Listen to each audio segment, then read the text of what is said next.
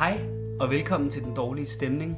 Podcasten, hvor vi ødelægger den gode stemning i din stue og taler om det, der splitter os. Ligestilling. Hallo, jeg Ingi, Hej. og goddag til alle jer, der lytter med derude. Og ikke mindst hej og velkommen til dagens gæstevært, som er min kæreste Emil. Hej og tusind tak, fordi jeg gerne måtte være med. Og det er der jo også en særlig årsag til. For det forholder sig sådan, at du blandt de, det kriminalpræventative råd anslår 16% af voldtægtsoffer, som er mænd. Og det er netop de mænd, mænd, der er blevet voldtaget, som vi skal snakke om i dag. Først og fremmest, så skal du have en stor tak for, at du tør stå frem og dele din historie. Det er sindssygt modigt. Tusind tak skal I have. Øh, det betyder også meget for mig, at jeg gerne måtte være med i den her podcast og i det her afsnit. Øh, det er noget, jeg har gået med i lang tid, fø- føler jeg, og, og virkelig har følt, at det, at det har manglet fokus, og, og jeg ikke rigtig kunne føle mig en del af øh, den gruppe, som er voldtægtsoverlevere, fordi, fordi jeg nemlig ikke har kunne føle, at der har været det her store fokus på det, og så jeg kunne ligesom finde ud af, om jeg, om jeg egentlig var en, en del af det, eller om det bare lige så sødt for mig, hvis man kan sige på den måde. Altså, der var ikke så mange, øh, hvad hedder det, historier eller noget op i debatten, der rigtig afspejlede din historie og det, mm. du havde oplevet. Nej, det var der overhovedet ikke. Og det er jo egentlig også derfor, vi har valgt at tale om det her emne i dag. Netop for at sætte noget mere fokus på mænd, der bliver udsat for overgreb. Fordi ligesom jeg nævnte tidligere, så anslår det kriminalpræventative råd, at 16% af voldtægtsoffrene er mænd, men ifølge Center for Seksuelle Overgreb var det kun 16 mænd, der søgte om hjælp på deres centre sidste år. Det vil her også være interessant at tale om mørketallet, fordi der er nogle ting, der går ind og gør, at det er mere skamfuldt for mænd at stille sig frem som offer for voldtægt eller overgreb i det samfund, vi har. Ja. Og i det her afsnit der har vi tænkt os at dykke lidt ned i, hvorfor det kan være, at altså, det er så tabuiseret, og vi har tænkt os at høre din historie, Emil. Mm. Og så har vi tænkt os at snakke lidt om, hvad vi synes, at man kan gøre for at hjælpe de mandlige voldtægtsoverlevere derude med at stå frem og, og få, få hjælp efter sådan en episode. Jamen, Emil, har du lyst til at fortælle os din historie? Ja, men det, det kan jeg sagtens. Øh, jamen det var det, hvad det hedder, det omhandler jo en tidligere fast sexpartner, jeg har haft. Det, det startede så øh, en dag, hvor, hvor jeg lå, og jeg var træt. Jeg ville egentlig bare gerne sove, øh, og hun sov så hjemme ved mig. Øh, hvor, hvor, hvor, hvor hun så pludselig, øh, hvad det hedder, hvad det hedder, øh, begynder at spørge, om jeg ikke har lyst til øh, sex, og begynder langsomt at komme op på, hvor jeg bliver med at sige til hende, øh, nej, øh, jeg, jeg har ikke lyst, øh, jeg, jeg er simpelthen for træt lige nu, det, det kan jeg ikke. Øh, hvor, hvor, hvor, hvor, hvor hun så bare øh, vil, vil klage og, og sige, ej kom nu, jeg skal nok gøre alt arbejdet, og, og jeg vil med at sige, nej, jeg har simpelthen ikke lyst lige nu. Hvor det så, så ender med, at hun går op og rider mig alligevel. Øh, og hvor jeg så egentlig bare går i frys. Og så øh, efterfølgende, der er det jo så sket de her 30-40 gange igennem vores tid som faste sexpartner. Og, og hvor at sådan, jeg egentlig bare har gået frys hver gang. Hvornår gik det sådan op for dig, at, at det var et overgreb? Jamen det var da, øh, hvor at, øh, du Luna, du, du sad og snakkede til mig om, dengang du var udsat for et overgreb, og Ja, ja. fortalte, hvad der skete. det var en efter en bytur, ja, vi var bankelamme, og jeg fik et angstanfald, øh, PTSD-udløst angstanfald, øh, og fortalte om en af mine tidligere Mm. øh, faste sexpartnere, som havde voldtaget mig, og jeg græd og sådan noget, og pludselig så kan jeg bare huske, at du blev helt tavs. Og, og så... og bleg nærmest. Ja, øh, hvor, hvor at, altså, og alt i mit hoved, det, det arbejder lige nu, der var et eller andet, der ikke gav mening, og samtidig gav fuldstændig mening. Og så er det som om, at der var brikker, der blev sat på plads i mit hoved, og der dannede sig bare den her konklusion til sidst, at, og det kom også bare ud af min mund, og jeg sådan, gud, så, så er jeg jo også blevet voldtaget. Ja. Og det var det, jeg fandt ud af, at jeg også simpelthen blevet voldtaget. Og så snakkede vi jo meget om det efterfølgende også. Man kan sige, for dig så har det måske været en god ting, at jeg har den historie, som jeg mm. har, fordi jeg ligesom har... Du har haft en eller anden, du kunne spejle dig i, uden rigtig at kunne, fordi vi er jo blevet mødt meget forskelligt, altså Ja. sådan samfundsmæssigt, Ja. i forhold til, hvordan mit er blevet taget seriøst, i forhold til, hvordan din voldtægt er blevet taget seriøst, Ja. ikke? 100 procent. Hvilke sådan, konsekvenser har det haft for dig, Emil? Jamen altså, det har haft de konsekvenser, øh, altså med selve overrevet, der har det haft de konsekvenser af, og, altså det var også før, øh, jeg, jeg, jeg overhovedet fandt ud af, at jeg blev voldtaget, for jeg kunne selvfølgelig føle, at det var super ubehageligt. Øh, men, men jeg kunne bare ikke helt forstå, hvorfor det var ubehageligt. Fordi altså den der fordom om, at mænd altid skal have lyst til sex og sådan noget, altså den sidder jo også i mig. Mm. Øh, hvad det hedder, øh, så, så jeg kunne simpelthen ikke forstå det. Jeg følte, jeg var super mærkeligt, mærkeligt, fordi jeg ikke havde lyst til sex der. Øh, og jeg kunne ikke forstå det, fordi altså, altså, jeg havde fået erektionen, og, men mit mindset overhovedet ikke lyst overhovedet. Så det, det gav ikke mening for mig overhovedet, så der har de konsekvenser sidenhen, at generelt så har jeg haft meget mindre sex, jeg kan have meget mindre sex efterfølgende efter det, end jeg kunne før den sexpartner. Dit sex drive, det er, det er faldet. Ja, den, ja. ja. Der er nogle gange, hvor det bare er helt i bund, hvor jeg slet ikke kan overhovedet. Mm. Ja, og hvor jeg ikke har skrevet, at I skal røre mig overhovedet. Mm. Det er nogle af de farsignaler, som jeg først efter, at jeg fandt ud af, at, at det her var sket, ligesom begyndte at kunne genkende i Emil, fordi altså, vores forhold er begyndt mm. efter mm. det her skete. Ja. Og sådan, nogle gange så har jeg tænkt lidt over det her med, at de farsignaler vil jeg til hver en tid kunne genkende en veninde. Og så var det så Emil, der var min tætteste, og vi bor sammen, og det gjorde vi også på det tidspunkt. Så burde, altså, hvis nu der ikke var de her forestillinger om, og, hvad nu der, at mænd ikke kan blive voldtaget, ikke de her myter simpelthen, ville jeg måske have lagt mærke til det før. Ja. Og ligesom have kunne, have kunne spørge ind til det, eller på en eller anden måde have hjulpet dig til sådan, at det skulle komme så langt hen. Mm. Men jeg tror også, at hvis der ikke var alle de her myter og sådan noget, så, så kunne Emil også have søgt hjælp meget hurtigere, og meget hurtigere mm. finde ud af, hvad der egentlig der var sket, ikke? Ja. Ja, hvad der er op og ned i hele situationen. Mm. Ja.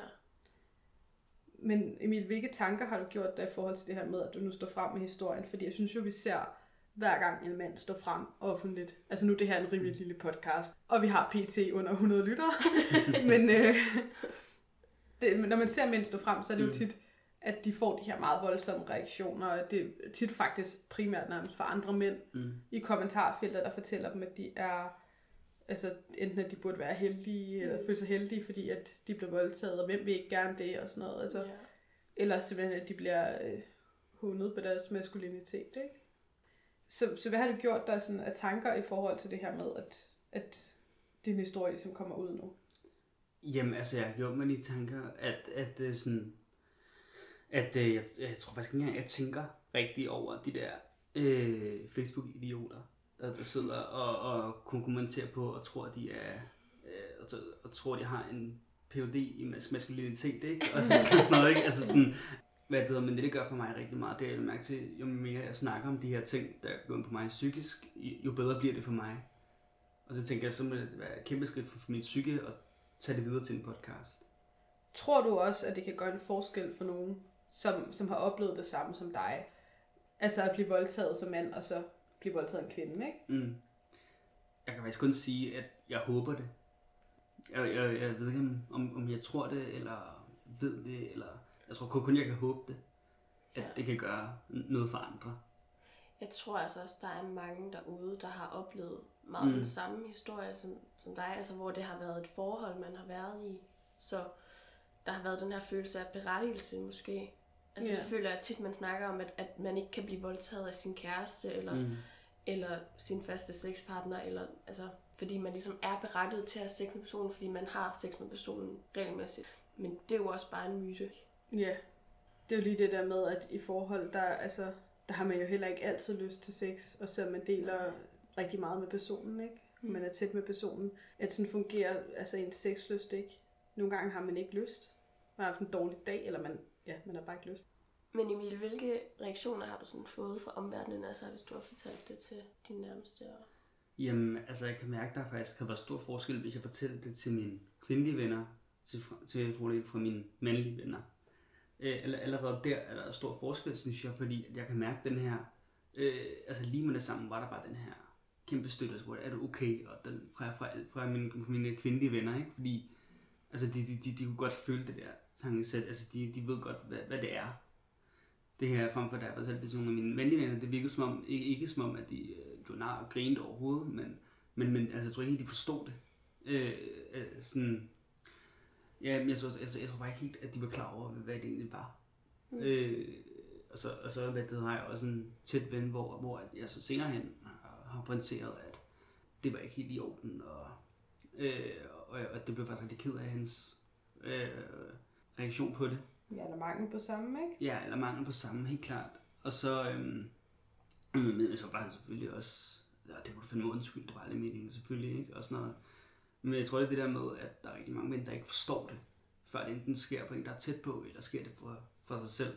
Mm. Og så min familie, det, det, dem har jeg også fortalt det til, og, og det var ikke fordi, de havde en, altså en, en, en dårlig reaktion overhovedet, og ellers sagde det er jo ikke sandt, og, og sådan noget. Og, altså, selvfølgelig var de støttende, selvfølgelig var de det. Hvad det hedder, men jeg er sikker på, at, at det, havde, det havde været lidt anderledes, hvis det havde været min søster, der kom frem med det. Det tror jeg, der, var, der, der, der var i hvert fald sket en, en anden proces. Ja. Reaktionsmønstret fra dem havde ligesom været anderledes. Det er Ja. noget, det vi har snakket om derhjemme. Mm. Øh, nogle gange, når vi ligesom er gået igennem det her, når vi har haft de her samtaler om det, sådan, om hvordan du havde det og sådan noget, at, at noget af det, der har ramt dig, det er jo, altså din familie, de er jo helt vildt fantastiske, og de reagerede, de reagerede også på det. Men den her følelse, der må, altså den her uretfærdighedsfølelse på en eller anden måde, med at, at der har været en hårdere reaktion, hvis den har været din søster, den kan jo ikke lade være med at ramme alligevel, ikke? Mm, jamen hun er 100 procent, fordi altså, det så lidt, fordi altså, det var ikke engang, altså sådan, sådan, sådan jeg, ikke behøvede, jeg havde ikke behøvet at læse det nogen steder, eller, eller nogen, der skulle sige til mig, at, at det havde været anderledes, hvis det var min søster. Det var noget, jeg vidste med det samme i hovedet. Ikke? Ja. Gud, hvad havde det her ikke været på den her måde, hvis det var, hvis det var min søster, Og det, der var vi, kommet frem med det. og det kan vi selvfølgelig heller ikke vide. Nej, nej, selvfølgelig. Men det var bare en Mm. idé, ikke, Ja. som du har haft i Ja. hovedet. Du har jo også oplevet, ved jeg, at det blevet bagatelliseret en enkelt gang. Mm. Øh, altså, nu siger du, at de har været overvældende positive reaktioner. Det ved jeg jo også, fordi jeg har set det first hand. Mm. Fordi jeg tit har været der, når du har fortalt Ja. det, eller været i nærheden, fordi du Mm. har fortalt det til en fest eller et eller andet, eller Ja, ja. noget hyggedruk før corona. øhm, ja, der har været den her enkelte eks-ven, øh, hvad det hedder, hvis, man, hvis det er et ord, mm. øh, øh, en gammel veninde, øh, som jeg kom op og skændes med, så grimt skænderi, men det, så ud i, at, at, at hun sagde, at, at det var noget, at Luna havde puttet i hovedet på mig, det her. Mm. Øh, og hun bare hentede til, det ikke rigtig altså, var som det var, ikke? Og, og sagde, at min tidligere sexpartner også havde gjort mange positive ting for mig. Øh, som jeg også lige skal huske at have i mente, som at gøre mig mere åben. Øh, hvor, hvor det er super mærkeligt, altså, fordi at det, det, det, det kan ikke veje sig op. Nej. øh, Der er jo også rigtig mange af de her øh, fysisk voldelige forhold, Ja. hvor det er, at der, altså, den der Ja. er voldelig, også gør de søde ting.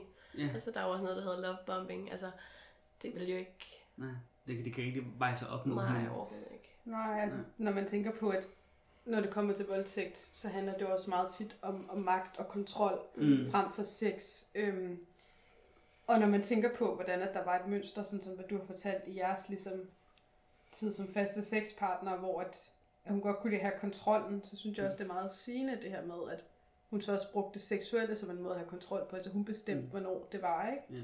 Og samtidig så er det jo ikke, altså, Mm. der har nok ikke været den her forståelse for, at det hun gjorde var kriminelt måske, ikke? Vi kvinder vokser jo ikke op med en idé om, at vi kan ende som voldtægtsforbrydere. Nej. Mm. Men omvendt så tænker jeg også, selvfølgelig er det noget, du, Luna, har puttet i hovedet på dig, Emil. Fordi jeg tror da, at som mand, så, så, tænker, så kommer du ikke derud i den øh, tanke, fordi det er ikke normalt i vores samfund, at mænd står i den position. Mm. Øhm, men det er ikke at sige, at det ikke er, altså, ikke i den samme forstand, som hende Nej, nej. øh, eksvennen mente, men sådan, det giver jo meget god mening, at der skal en kvinde til, for at Mm. du forstår det, eller sådan kommer derud. Ja, men, altså man kan sige nu, at du gjorde mig op, opmærksom på, hvad, hvad det var, der var sket. ikke? Præcis. Men det var dig selv, der satte ordene på det. Ja, ja, det er det. Jamen, jeg, jeg kom selv ud med, Gud, jeg er blevet voldtaget, så. Mm. Øh, hvor, hvor det er der ret mange, der tror jeg har øh, misforstået også, ikke? Og altså sådan, altså sådan, sådan og, altså nærmest mente også, at det var noget, du Luna havde puttet i hovedet på mig. Men når vi snakker om det her med mænd, der bliver voldtaget, øh, og hvor stort et problem det egentlig er, at, at der ikke er nok hvad hedder det, fokus på det, og at der ikke er nok, der søger hjælp, så er det måske meget, øh, hvad kan man sige, relevant at snakke om de her voldtægtsmyter, der er, der findes omkring øh, mænd og voldtægt. Og jeg var inde og læste en artikel øh, fra Psychiatric Times af John Cook og Amy Ellis, som blev udgivet i 2020, der handlede om de her voldtægtsmyter, og som bare lavede, det var sådan en lille powerpoint med nogle af de her myter, som mænd bliver mødt af, og som bliver fremmet i samfundet. Og en af myterne er jo, at mænd simpelthen ikke kan blive voldtaget. Mm. Og det ved vi jo, det, det kan mænd godt. Ja. Men altså, hvad er begrundelsen for den? Jamen, altså, der er jo en masse argumenter for det, egentlig. Øhm, der er det biologiske argument, kalder man det vist, som jeg har forstået det, som handler om, at, at mænd skal jo have erektion for at kunne penetrere. Mm. Ja. Og det betyder, at hvis de får det, så er det jo fordi, de er tændt, og hvis de er tændt, så har de lyst. Og det er jo ikke sådan, virkeligheden fungerer. Mm. Der kan jeg sikkert også sige på rigtig mange andre mænds vegne, at vi har alle sammen prøvet på et tidspunkt, på et eller andet uheldigt tidspunkt, at få erektion. Øh, samme grund til, at jeg aldrig går i joggenbukser offentligt. Hvad det der med, men det er ikke altid, vi har lyst til sex, bare fordi det, det, det er fordi, der tilfældigvis måske lige kommer blod, blod ned. Mm. Øh, hvad det hedder, og så får man erektion. Det er bare sådan, det fungerer. Ja. Og en voldtægtsmyte, der ligger sig op af den her, det er også den, at mænd ikke kan blive voldtaget af kvinder. Altså specifikt kvinder, ikke? Mm. Altså, fordi mænd er fysisk overlegne. Mænd er fysisk overlegne, og kvinder kan ikke penetrere. Folk uden tissemænd kan ikke penetrere. Det vil så sige cis-kvinder. Og der er noget, som, som de skrev derinde omkring netop det her med, at man godt kan blive tændt under. Det er faktisk et ret godt citat.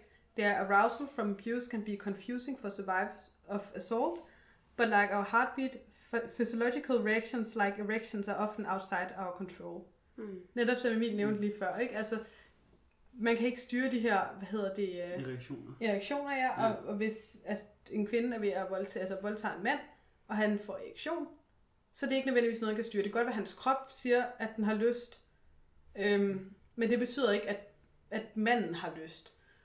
Man ser også med kvinder, der bliver voldtaget, at de godt kan blive, hvad kan man sige, fysisk tændte. Altså, de kan godt blive våde, Mm. men det betyder ikke, at de ikke har lyst, og det gør ikke, at altså, voldtægten er mindre kriminel, eller at det er altså, mindre legitimt at kalde det en voldtægt, for det er jo en voldtægt. Ja. Og så er der jo også den her øh, myte om, at af mænd, der bliver voldtaget af andre mænd, de bliver homoseksuelle efterfølgende. Den synes jeg bare ikke giver nogen mening. Nej, Altså, det synes jeg Ja. virkelig heller ikke. Det er en meget Ja. mærkelig myte. mænd... Den er bare mærkelig. Ja. Jeg kan, sådan, jeg kan ikke se nogen, nogen, jeg kan ikke se nogen sammenhæng eller nogen, nogen rød tråd imellem det. Nej, Det, ja, det er jo den er også meget homofobisk, kan man sige. Ikke? Ja. jo. Men hvad med det her med, at, at der skal penetrering til før det er et overgreb? Det synes jeg da også, man tit hører i forhold til, når det er mænd. Ja, Øh, ja, der er jo mange ting, det kan være et overgreb. Altså man kan sige, altså, altså det er jo det samme med mænd og kvinder. Hvis det er et overgreb, så er det jo også et overgreb. Ja. Altså- Men det er som om, at det ikke rigtigt er et overgreb ved mænd, fordi Ja, mænd skal jo have lyst til sex på Ja, en ja, måde. ja. Og så, så bliver det nødt til at være voldsommere end et, et, et overgreb på en kvinde. man kan jo sige, der er jo, hvis man går ind og hvad nu der kigger på nogle af de her betegnelser, der, så er der jo også, hvad hedder det, øh, noget med samleje ved anden kønslig omgang inden for noget Mm. overgrebsvoldtægtsparagraf. Og det dækker jo over sådan noget, når der ikke er penetrering, ikke? Jeg mener bare sådan generelt med krænkelser mod kvinder og krænkelser mod mænd. Der er det som om, at standarden er sådan lidt, Mm. det er sådan lidt forskelligt. Ja, Altså noget af det, vi har snakket meget om derhjemme, er jo den her, øh, hvad hedder det, mærkelige idé om, at hvis en øh, mand klasker en kvinde i i røven i byen, så hun godt give en losing, ikke? Og man ser det tit på film og sådan noget. Ja, eller hælde en drink i hovedet på ham. Ja, et eller andet totalt øh, voldsomt, ikke? Men hvis en, øh, en kvinde nu slår en mand i røven i byen, hvad vil der så ske, hvis han smækkede hende en losing, ikke? Så vil der jo nok, han blive eskorteret ud af klubben, og, øh, i, i værste fald vil politiet komme med hende, Ja. ikke? og det skal siges, det er aldrig okay at slå, synes jeg. Mm. Jeg, jeg går ikke ind for, at man i nogle tilfælde giver en losing, og selvom man bliver ravet på, så vil- synes jeg hellere, at man skulle skælde ud, hvis man kan, eller Ja. finde en, en vagt. Finde en bartender, det er altid et godt tip. Ja. Det plejer jeg at gøre.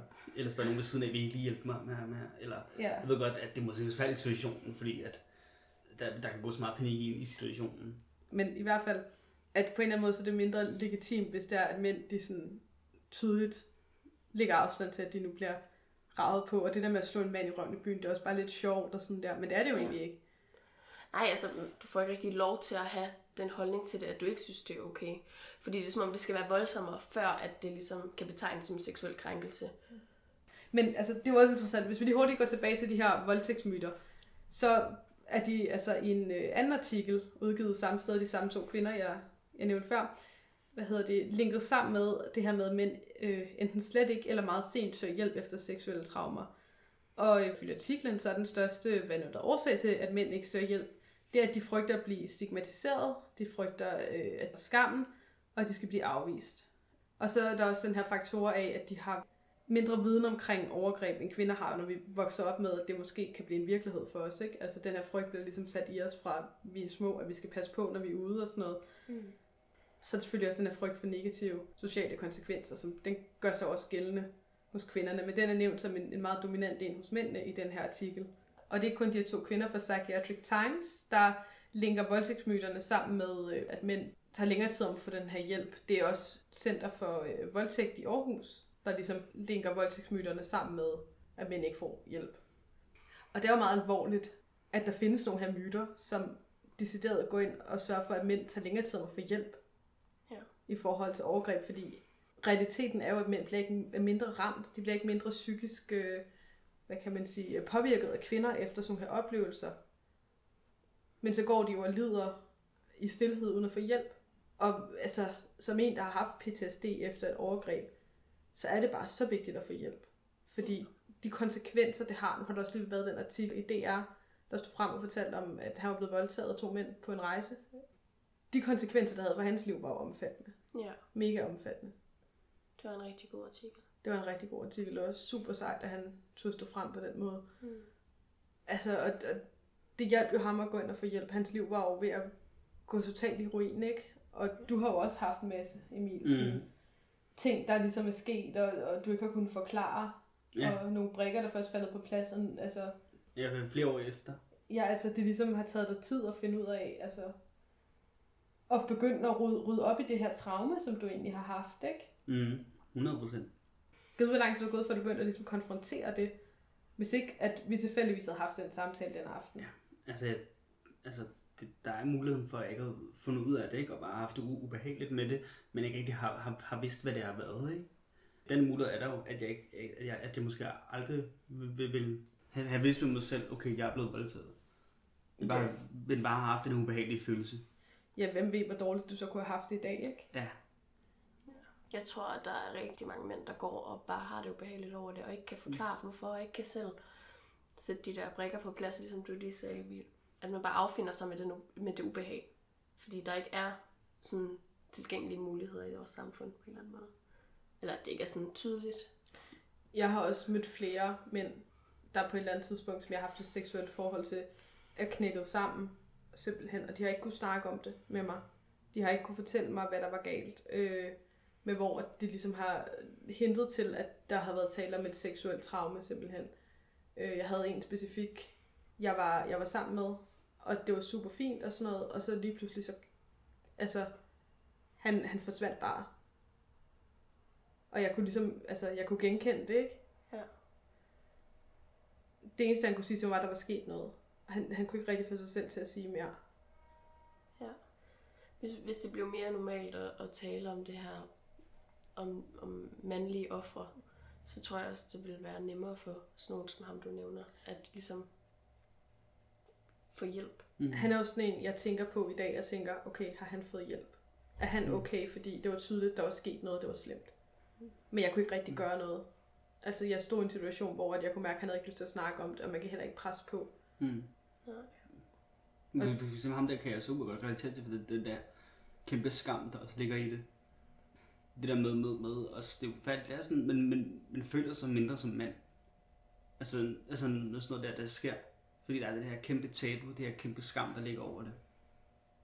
Der er også lidt en forventning om, hvad en mand er. Ja, Og det er jo her, vi kommer ind i kønsnormer. Og ideen om, at mænd sådan rent biologisk set har en konstant sexlyst. Og det ligger så også op af den her myte om, at mænd simpelthen ikke kan hvad hedder det, blive voldtaget, fordi de har en konstant sexlyst, og fordi at de skal have stiv pik for at, at kunne blive voldtaget. Det kan man kun have, hvis man rent faktisk har lyst til sex. Og det har vi jo selvfølgelig lige snakket om, at det passer ikke. Ja. Altså der er alle de her kønsnormer og, og roller øh, og idéer, der bliver, der bliver sat ind i hovedet på os for en tidlig alder, hvor vi kvinder vokser op med, at vi skal være forsigtige, og vi skal øh, passe på, at der faktisk er en trussel for, at det kan ske. Altså, vi skal være forsigtige, når vi går hjem om aftenen, og hvor mænd de vokser op med, at sådan noget her sker ikke, og hvis det sker, så det er jo nærmest altså, en punchline i en film. Det er jo der, man ser det, ikke? Altså, Ja. jeg tror, altså, en af grundene til, det er så tabuiseret også, er netop fordi, at den, nu er der jo selvfølgelig en gang imellem nogle artikler eller nogle udsendelser, hvor mænd står frem og fortæller om det her, ikke? Men for hver artikel og hver udsendelse, så er der bare et voldsomt stort kommentarfelt med latterliggørelse, og folk ligesom prøver at formindske den oplevelse og det traume, mændene har, og øh, hvor det er kommentarer som, haha, givet det var mig, eller har du været der for nylig, og sådan der virkelig, mm. altså, åndssvage jokes, som ikke har nogen steder hjemme. Ja. Jeg så også kommentarerne til den der artikel med ham på DR. Øh, der var alle kommentarerne var nærmest bare kvinder, der kom med støtte. Der var næsten ingen mænd, der kommenterede. Jeg mener, der var en kommentar eller sådan noget, hvor det var en ubehagelig mand, der skrev et eller andet sådan i den stil der. Men ellers kvinder, der bare støttede. Og der tror jeg også, at mænd skulle blive bedre til at støtte. Helt klart. Der var også for nogle år siden en øh, artikel med en øh, skoleelev, der blev voldtaget af sin lærer, hvor at, øh, gik man ind på kommentarfeltet, så var det bare mænd, der var sådan, ej, var en heldig, og min drømmelærer og sådan noget, ikke? Ja. Altså, og det er jo nærmest, blevet nærmest gjort til sådan en eller anden fantasi, ikke? En eller anden kinky fantasi. Ja, øh. og det er i virkeligheden et kæmpe traume. Ja, lige præcis. Og det er jo ikke, det er jo ikke fucking sjovt at skrive sådan noget. Altså, det kan forhåbentlig alle, der sidder og lytter med, vil godt blive enige i. Nej. Og det eneste, det gør, det er at lave et større tabu omkring det her, fordi mm. det er jo ikke fedt at åbne op med noget, som er så ømt og personligt og ubehageligt for en selv. At blive mødt med ren latterliggørelse, eller ligesom en form for forsøg på at formindske ens oplevelse, eller sådan afskrive den ved bare at gøre det til en eller anden joke eller et eller andet. Ja. Når du er en mand, du burde kunne lide det her, ikke? Jo. Og jeg synes også som samfund, at vi er lidt for, for øh, flittige til at lave hele den her idé om, at mænd altid gerne bare vil have, have sex. Ja. Som jo også er en forskning, der er med til at gøre, at altså, mænd, der ikke har lyst til det hele tiden, hvilket jo nok er de fleste. De fleste har vel en sådan rimelig, hvad kan man sige, gennemsnitlig sexlyst, ikke? Ja. At, altså, at de skal føle sig forkerte, og at de ikke kan stå frem, når sådan noget her så sker. Ja. Vi ser det jo også i MeToo-debatten. Altså det her med mænd, mænd er mænd, ikke? Og mænd har altid lyst til det, og mænd er...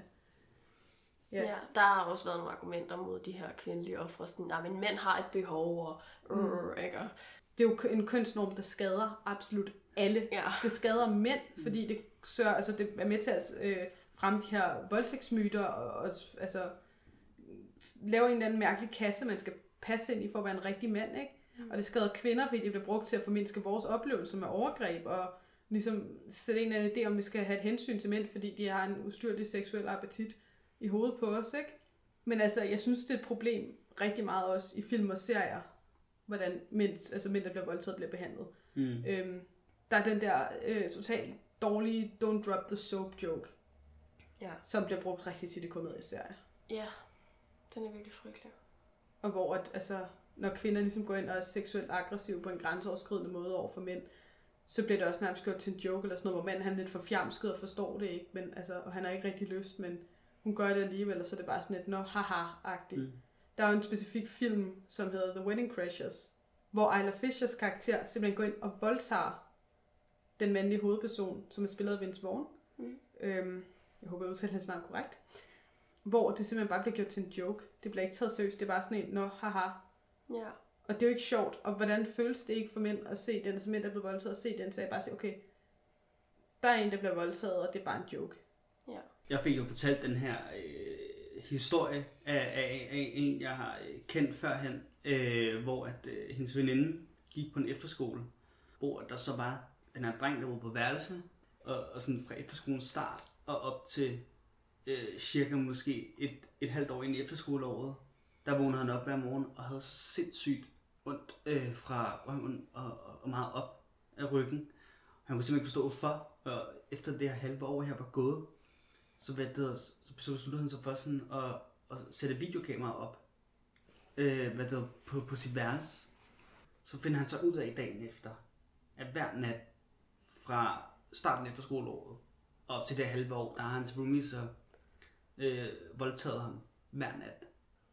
Og altså, altså, jeg kan kun forestille mig, hvor meget det kommer til at fuck i den her drengs hoved.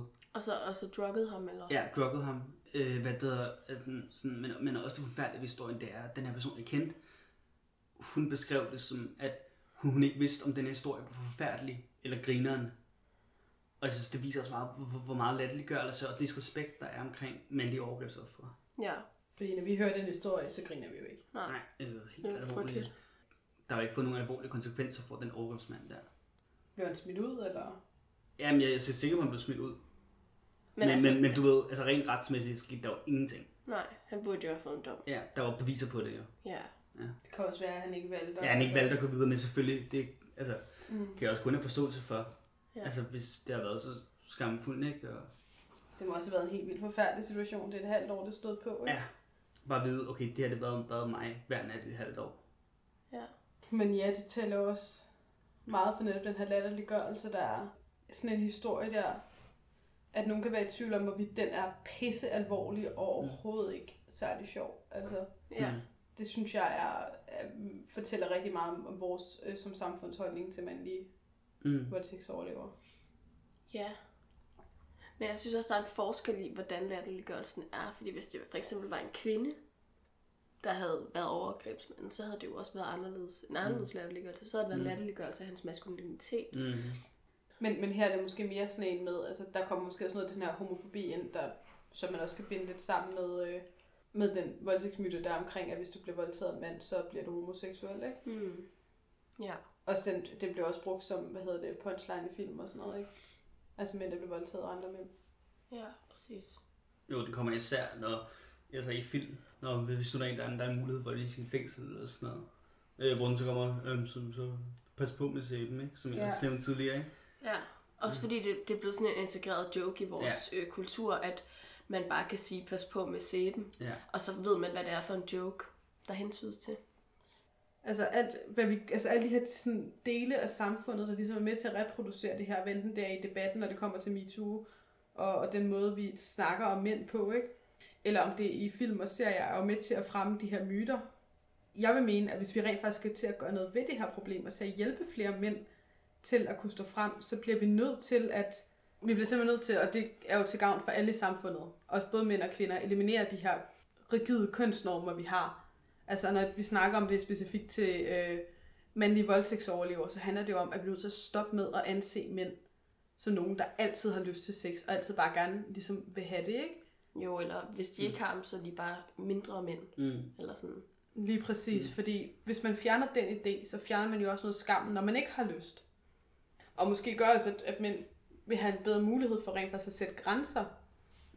Og sige, mm. jeg har ikke lyst til det her i dag. Mm. I stedet for enten bare at lade det ske, eller, eller så skamme sig over, at, at de er blevet voldtaget, ikke? Fordi de mm. burde jo have haft lyst. Ja. Mm. Jo, og, og, og, så, og så fjerne det der med, at hvis en mand og en kvinde skal til at være sammen, og så mænd siger, at jeg har ikke lyst til nu, at det så nødvendigvis heller, heller ikke har noget med kvinden at gøre. Men det er faktisk noget at gøre med, at manden ikke har lyst til sex, som generelt lige nu. Ja, altså det er også en ting, jeg synes, man ser i serier og film Ja. nogle gange, det her med, hvis en mand siger nej, at han ikke har lyst til det, sådan noget, når jeg er grim, er jeg... ja.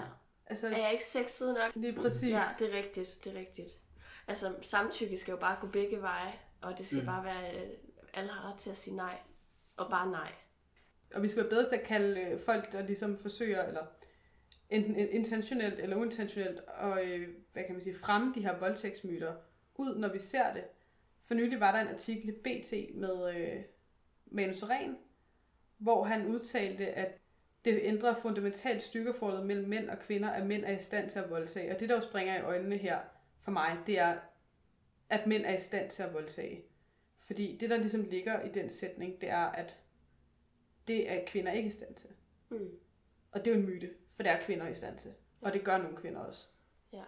Nogle gange så handler det jo heller ikke om altså for eksempel fysisk overlegenhed, eller sådan det fysiske, fordi du kan jo også manipulere folk til at have sex med dig. Altså, Ja, men jeg kan også se, altså på min historie, altså jeg er jo nærmest dobbelt så stor, som, som, som den sexpartner, jeg havde, ikke? Både højde og bredde. Øh, hvad, hvad, hvad, hvad der alligevel kunne det lykkes hende, ikke? Ja, for der er jo noget også, især tænker jeg med sådan noget, når det handler om nogen, man enten er i et forhold med, øh, eller har et seksuelt forhold til, at der er noget her med tillid. Øhm, og hvis man har tillid til mm. en person, og de begynder at gøre det her, så fucker det helt vildt meget med ens hoved. Ja. Det kan jeg huske for mig selv. Blandt andet det her med, at okay, den her person gør noget mod mig, men jeg stoler på personen, og det er ligesom, at man ikke kan forstå det. Og så er det jo også dermed den der frysreaktion af det normale, så hvor at der er nogle skeptikere, der måske vil sige, jamen Emil, hvorfor skubbede du hende ikke bare Mm. af? Sådan forholder virkeligheden sig jo ikke. Det er jo ikke det, man gør. også det der med, at når man er i et forhold, og at man så ikke forstår et nej, så er det jo ikke fordi, man har en intention, sådan nu voldtager jeg min partner. Mm-hmm. Altså, men det er jo fordi, der er den her fælles forståelse af, at, at man, når man er i et forhold, så har man sex med hinanden. Altså, jeg tror ikke, de tænker sådan, at okay, jeg er ligeglad, jeg skal have sex, jeg er fucking ligeglad, jeg voldtager dig nu. Ja. Ja, det er selvfølgelig ikke den, de har i hovedet, altså, men de har den der, jeg har lyst til sex i hovedet. Det der nej, det er måske toget for dem. Ja. Øh, Eller at de tænker, at det nej, det er til forhandling, ikke? mm, ja. Det er det, Ja. det Og jeg tror måske, at, at man, man føler, at det er mere til forhandling, når man er i et forhold. At der er sådan en forståelse i vores samfund om, at, Mm. at man har sex med sin partner. Og selvfølgelig skal det også lige nævnes, at selvom at nogle af de her kan bygge på misforståelser, så gør det ikke oplevelsen mindre legitim, og et nej er et nej, og et nej er ikke til forhandling. Mm. Nej, nej. Men jeg tror, at hvis det blev mere aftabuiseret, for eksempel, når det kommer til mandlige øh, Mm. ofre, så tror jeg også, det bliver nemmere for folk at se, okay, hvor går grænsen? Fordi man, man bliver oplyst omkring, hvad der sker, Mm. og hvor mange der egentlig oplever det. Ja, jeg tror, kvinder sådan, vil have rigtig godt af øh, at vokse op med den her, hvad hedder det, med, med at, at lære, at altså, vi skal også være opmærksomme på signaler. At det ligesom ikke er mændene, der har den der seksuelle overhånd på en eller anden måde. Ikke? At det ikke er mænd, der ligesom sætter den seksuelle dagsorden, men vi altså også har, kan voldtage overskride grænser. Vi også nogle gange kan have mere lyst end vores sexpartner. Mm. Og at det ikke er et personligt angreb, hvis der er nogen, der ikke vil have sex med os. Nej. Og det er ikke fordi, at vi er klamme eller, eller noget, fordi at en mand ikke vil have sex med os. Også selvom at vi har fået den der idé i hovedet, om mænd altid har lyst til sex. Mm. Hvis vi er altså sexede eller lækre nok, ikke? Og det derfor må være noget, der er galt med os, hvis de lige pludselig ikke har. Ja. Nogle gange så har mænd ikke lyst til sex, og det skal vi simpelthen lære at respektere. Vi skal blive bedre til at se, se ind af og forstå det her. Mm. Altså, og være opmærksom på vores sexpartner, lige så vel som vores sexpartner skal være opmærksom på os. Jeg vil bare lige tilføje til det, jeg sagde før, at, øh, at min pointe var jo selvfølgelig det her, som du nævnte i det sidste afsnit øh, i forhold til MeToo, at, at vi ikke skal gøre krænkeren Mm. til den her ultimative onde person. Kan du huske, vi snakkede om det? Ja, Ja, helt klart. mm, men at det kan være sådan lidt toget lige præcis, Mm, ja. øh, når man er i et forhold. Og nogle gange så kan man jo overse, eller enten halvbevidst eller, eller ubevidst nogle signaler, fordi man er så meget op i sit eget hoved på sit eget seksuelle behov i øjeblikket. Ja. Der bliver man nødt til som, øh, som mennesker og individer at være mere opmærksom på hinanden. Og det gælder mænd og kvinder, det gælder alle. Og det er ikke en retfærdiggørelse. Overhovedet ikke. Hvis du overser et signal, så er ansvaret på dig. Ja. Sex er meget intimt. Det er både intimt på den her fysiske måde, men det er også intimt psykisk, og man skal ligesom være til stede og se, øh, se hinanden Mm. og prøve at bemærke. Og hvis man er i tvivl, så spørg, og det gælder også, hvis du som kvinde har en mandlig sexpartner, og du er i tvivl om, hvorvidt han har lyst, heller spørge, er det her fint? Har du lyst til det her? Øh, skal vi stoppe? Et eller andet.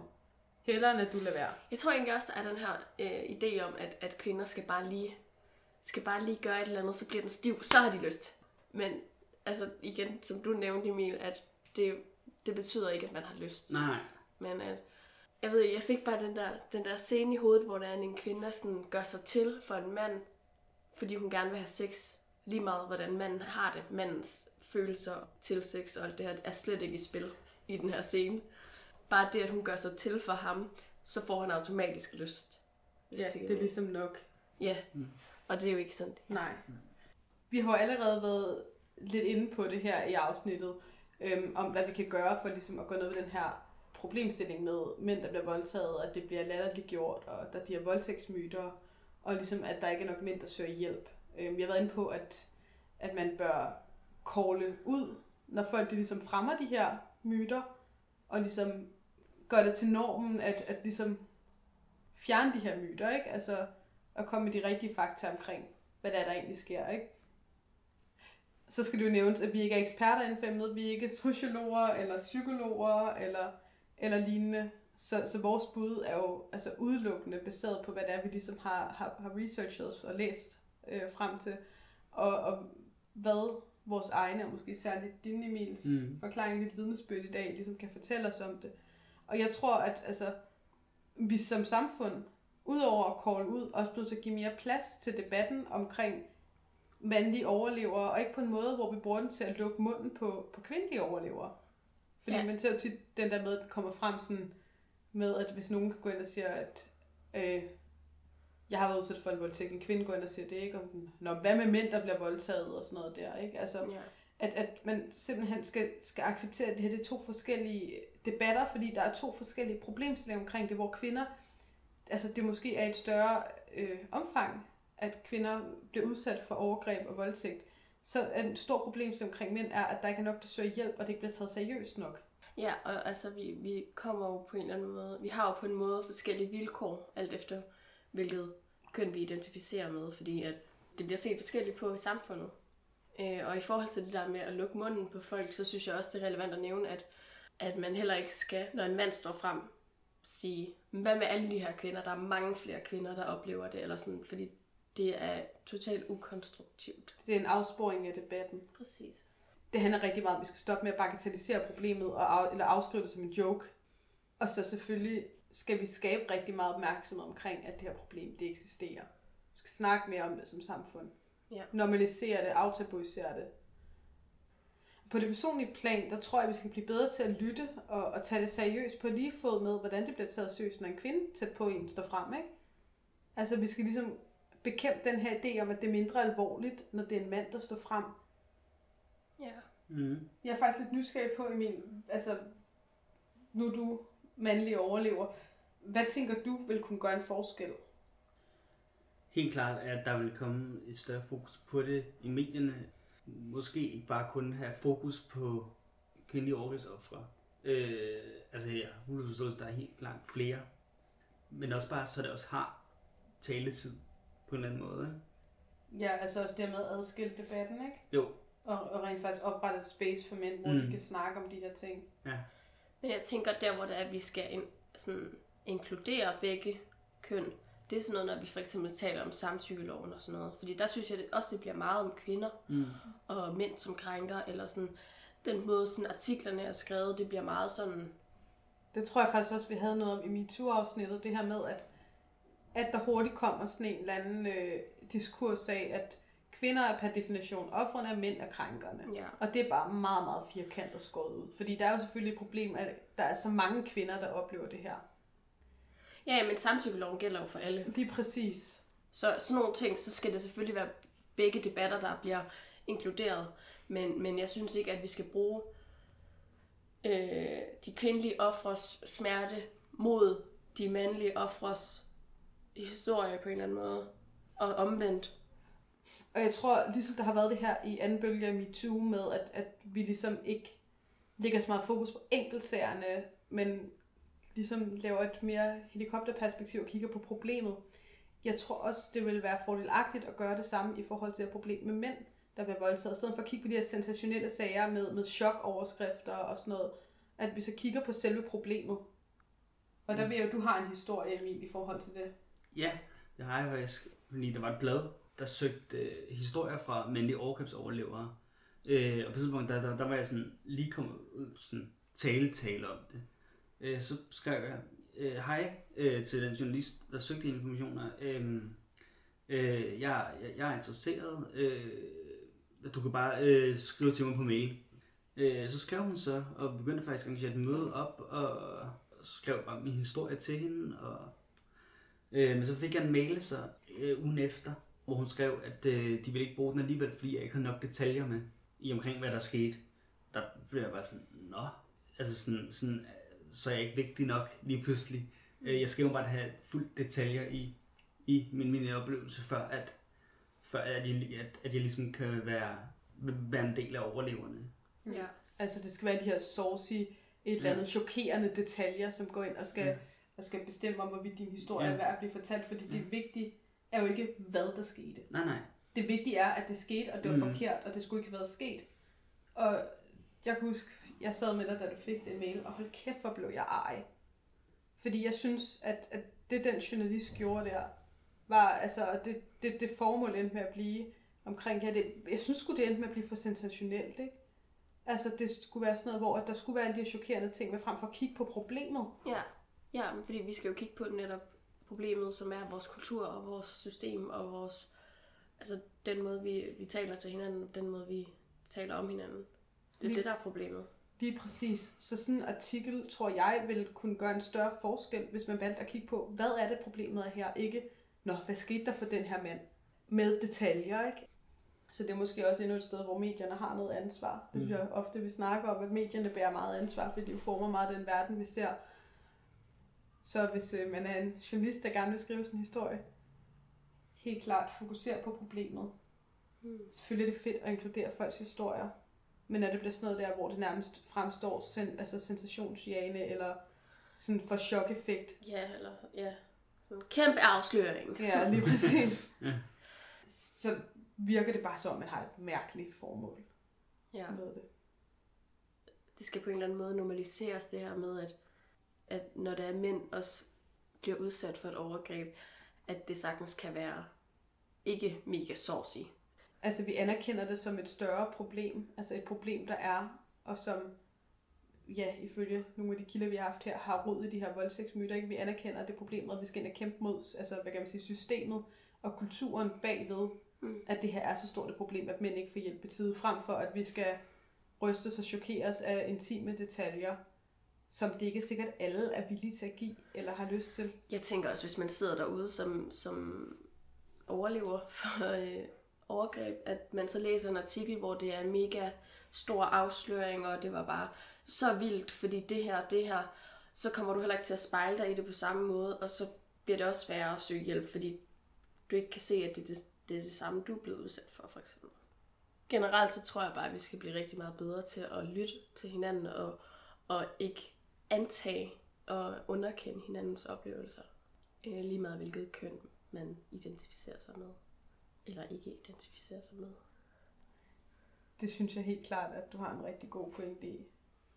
Mm. Lyt og lær at, at forstå, og vise omsorg for vores medmennesker, uanset hvilke normer, der er blevet sat i hovedet Ja. på os. Og tusind tak til dig, Emil, for at være med. Jo, det var så så lidt. Ja, det var super fedt at høre din historie, og, og se om jeg kender den selvfølgelig. Mm. Så er det fedt, du tør stå frem. Tak skal du have, Lu.